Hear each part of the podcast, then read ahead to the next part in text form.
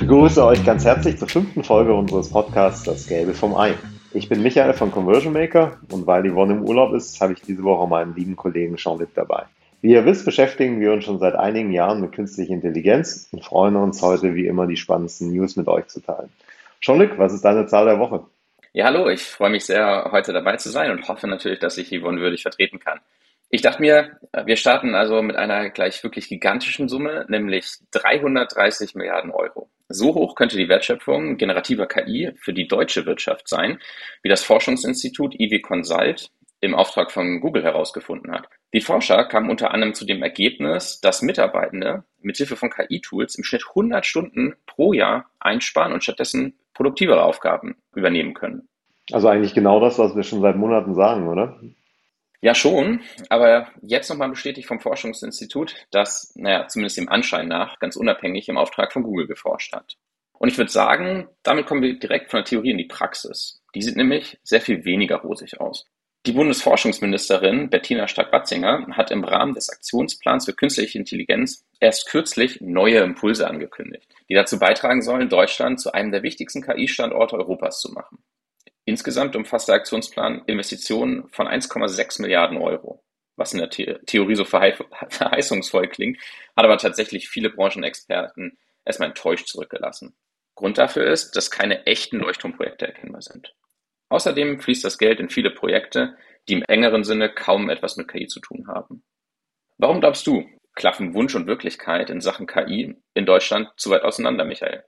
Ja, ich glaube, äh, es hängt unter anderem auch damit zusammen, dass es eben nicht auf diese Förderung ankommt, ja, vor allem auch nicht, wenn sie mit der Gießkanne äh, verteilt werden, ne, so dass jeder mal ein Stück vom Kuchen abbekommt, sondern ich sehe es ähnlich ähm, wie auch die Experten her. Äh, Im Prinzip 1,6 Milliarden hört sich nach viel Geld an, aber wenn man sieht, dass letztendlich OpenAI 10 Milliarden von, von Microsoft bekommen hat, äh, erkennt man auch die Dimensionen, die man wirklich auch braucht, um große verheißungsvolle KI-Projekte überhaupt aufzusetzen. Ne? Und wie gesagt, der Ansatz, alles mal so ein bisschen zu fördern in den Frühphasen, wird wahrscheinlich nicht aus Europa den KI-Standort der Welt machen. Also sehe ich durchaus kritisch. Zudem muss man sagen, wird an den Rahmenbedingungen politischer Natur natürlich auch nicht so viel verändert. Also wenn man jetzt den AI-Act sieht, der kommen äh, wird, wenn man jetzt sieht, auch wie schwierig es durch die DSGVO ist, äh, in vielen Bereichen überhaupt Daten äh, zu bekommen, sehe ich das durchaus ein bisschen kritisch, um ehrlich zu sein. Ja.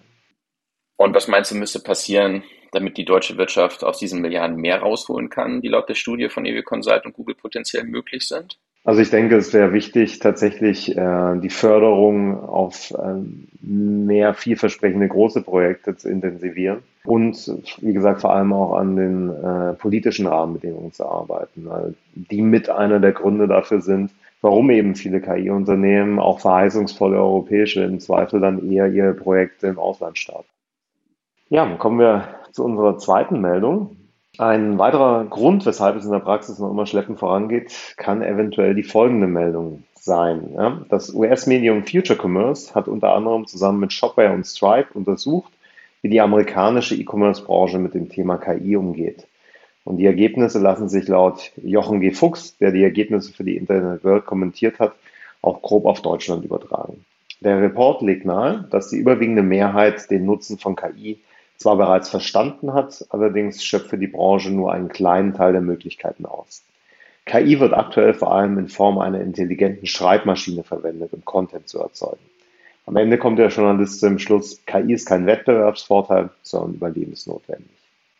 Ja, das stimmt. Ähm, da finde ich, da sagt Jochen Fuchs etwas Wichtiges. Äh, KI ist aktuell oder mittlerweile kein Nice to Have mehr, sondern stattdessen sind Shopbetreiber in der Pflicht, sich mit den Möglichkeiten auseinanderzusetzen. Ansonsten wird es für den einen oder anderen sicherlich bald keine Zukunft mehr geben. Ja, sehe ich ähnlich. Ja. Ich meine, an sich ist es ja überhaupt positiv, dass sich Shopbetreiber mit KI auseinandersetzen, auch wenn, wie in dem Artikel äh, kritisiert, viele natürlich eher in dem Content-Bereich aktiv sind. Aber am Ende des Tages gibt es eben deutlich mehr Möglichkeiten im E-Commerce das einzusetzen, als jetzt nur für Text und Bild. Ne? Auch wenn wir als Unternehmen natürlich sehr stark davon profitieren. Es ist halt einfach so, dass dank ChatGPT ähm, es für jeden einfacher und günstiger möglich, eben auch Content zu erzeugen. Man sollte allerdings, wie gesagt, aufpassen, dass man das Ganze nicht nur darauf reduziert und Man, man hat es ja gesehen, als ChatGPT rauskam, ne, die Menge der KI-Experten in LinkedIn ist exponentiell gestiegen. Ja. Leute, die sich vor Monaten noch für das Thema DSGVO interessiert haben, machen jetzt Generative AI. Das finde ich auch eine sehr abgefahrene Mischung. Also von dem her muss man es immer ein bisschen relativieren, glaube ich. Definitiv. Kommen wir zu unserer dritten Meldung und äh, damit auch dann wieder zurück von der Praxis in die Theorie, nämlich zu Gartners Hype Cycle. Der ist dir ja sicherlich ein Begriff, aber vielleicht, falls der ein oder andere Hörer oder Hörerin den noch nicht kennen, magst du noch einmal ganz kurz den Gartner Hype Cycle erklären? Ja, also ist so mit eines äh, der bekanntesten, äh, der bekanntesten Publikationen von Gartner, neben den sogenannten Magic Quadrants, die für uns als Softwareanbieter natürlich immer interessant sind zu sehen, wo sind wir gerade positioniert im Markt. Der Hype Cycle dient eigentlich wie so eine Art Fieberkurve, die die heißesten Themen im Online-Bereich oder sprich in verschiedenen Bereichen, die gibt es auch in, äh, für verschiedene Bereiche bei Gartner, dann eben visualisiert. Hier dieser generelle Gartner Hype Cycle äh, zeigt eben an, was so die heißesten Themen im, im Digitalbereich aktuell sind und ähm, welche Phase sie eben auch in der öffentlichen Aufmerksamkeit gerade haben. Man sieht eben, dass da so äh, jetzt der Höhepunkt erreicht ist und man rechnet eigentlich damit, dass das Ganze jetzt dann wieder in die Normalität zurückkehrt und auf normales Niveau dann eben runtergeht. Genau richtig, weil aktuell ist nämlich das Thema KI auf dem äh, Höhepunkt von Gartners Hype Cycle, also hat den Höhepunkt erreicht und was anhand des Hype Cycles als nächstes folgt, ist im Grunde genommen der tiefe Fall in das Tal der Ernüchterung, ähm, bevor dann bestenfalls das Thema in naher Zukunft wieder das Plateau der Produktivität erreicht hat, also damit dann auch etwas ausgesiebt wird. Was denkst du, ist der Gipfel bereits erreicht? Und wenn ja, folgt dann jetzt tatsächlich auch wirklich dieser Absturz?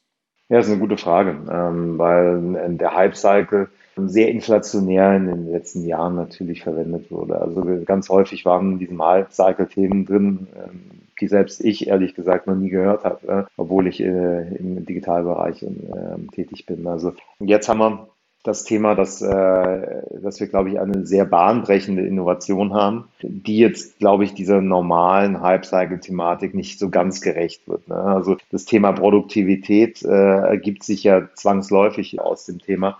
Generative AI, ja. Also es ist ja das Grundprinzip, dass produktiv Dinge dort umgesetzt werden, dass Dinge entstehen. Deshalb finde ich diese äh, Methodik jetzt etwas schwierig darüber zu übertragen. Ja.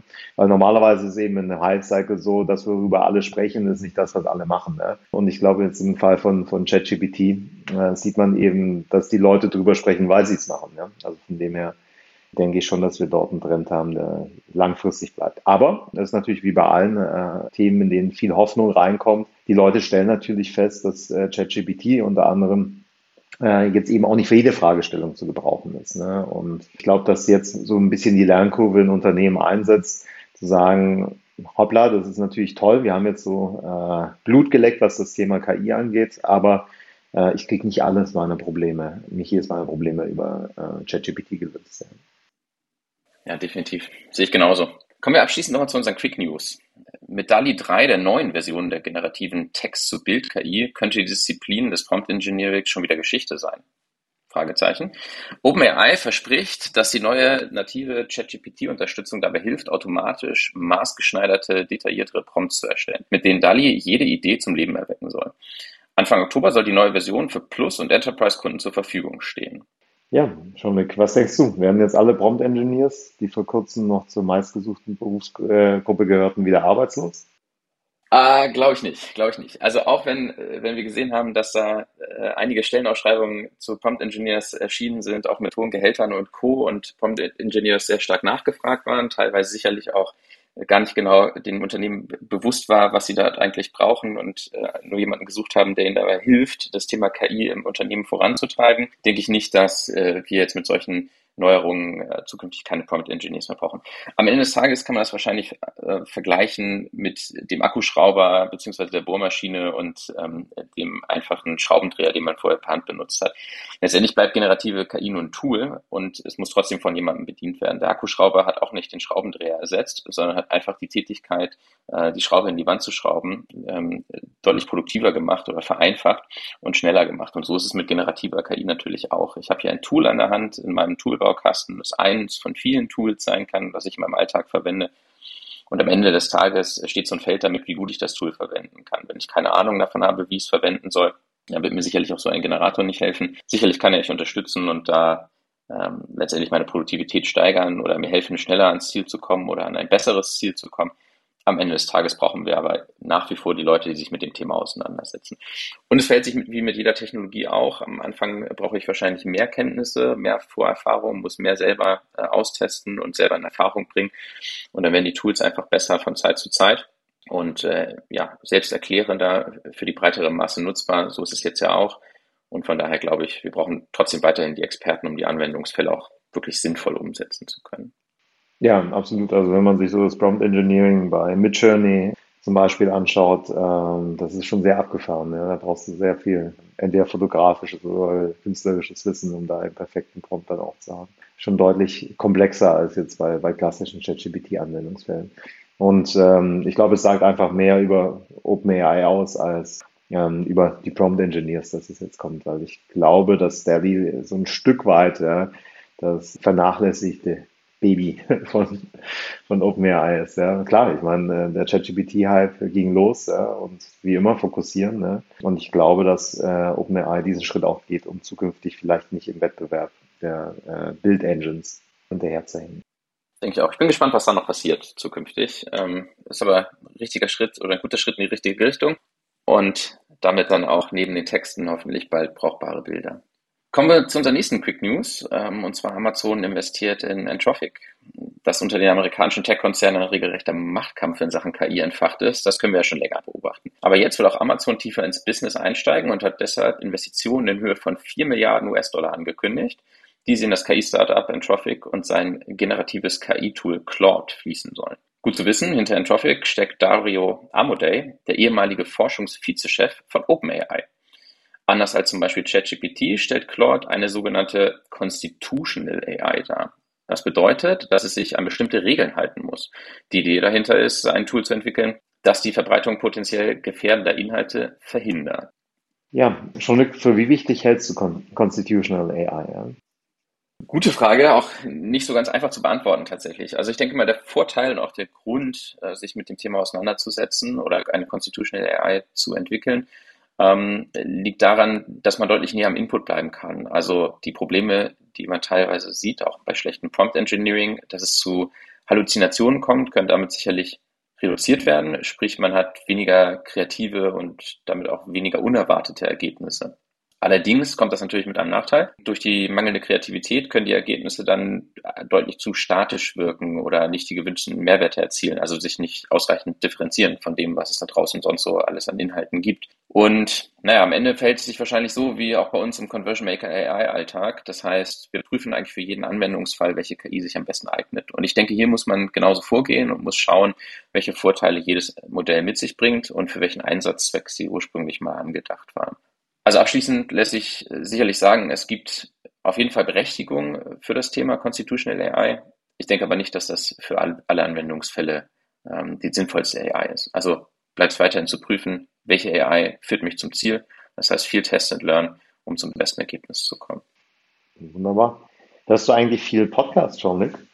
Also abgesehen von unserem eigenen natürlich. Ja, mache ich tatsächlich schon. Also ähm, vor allem die, die kürzeren, knackigeren, die snackable sind sozusagen, aber ab und zu bei längeren Bahnfahrten und Co.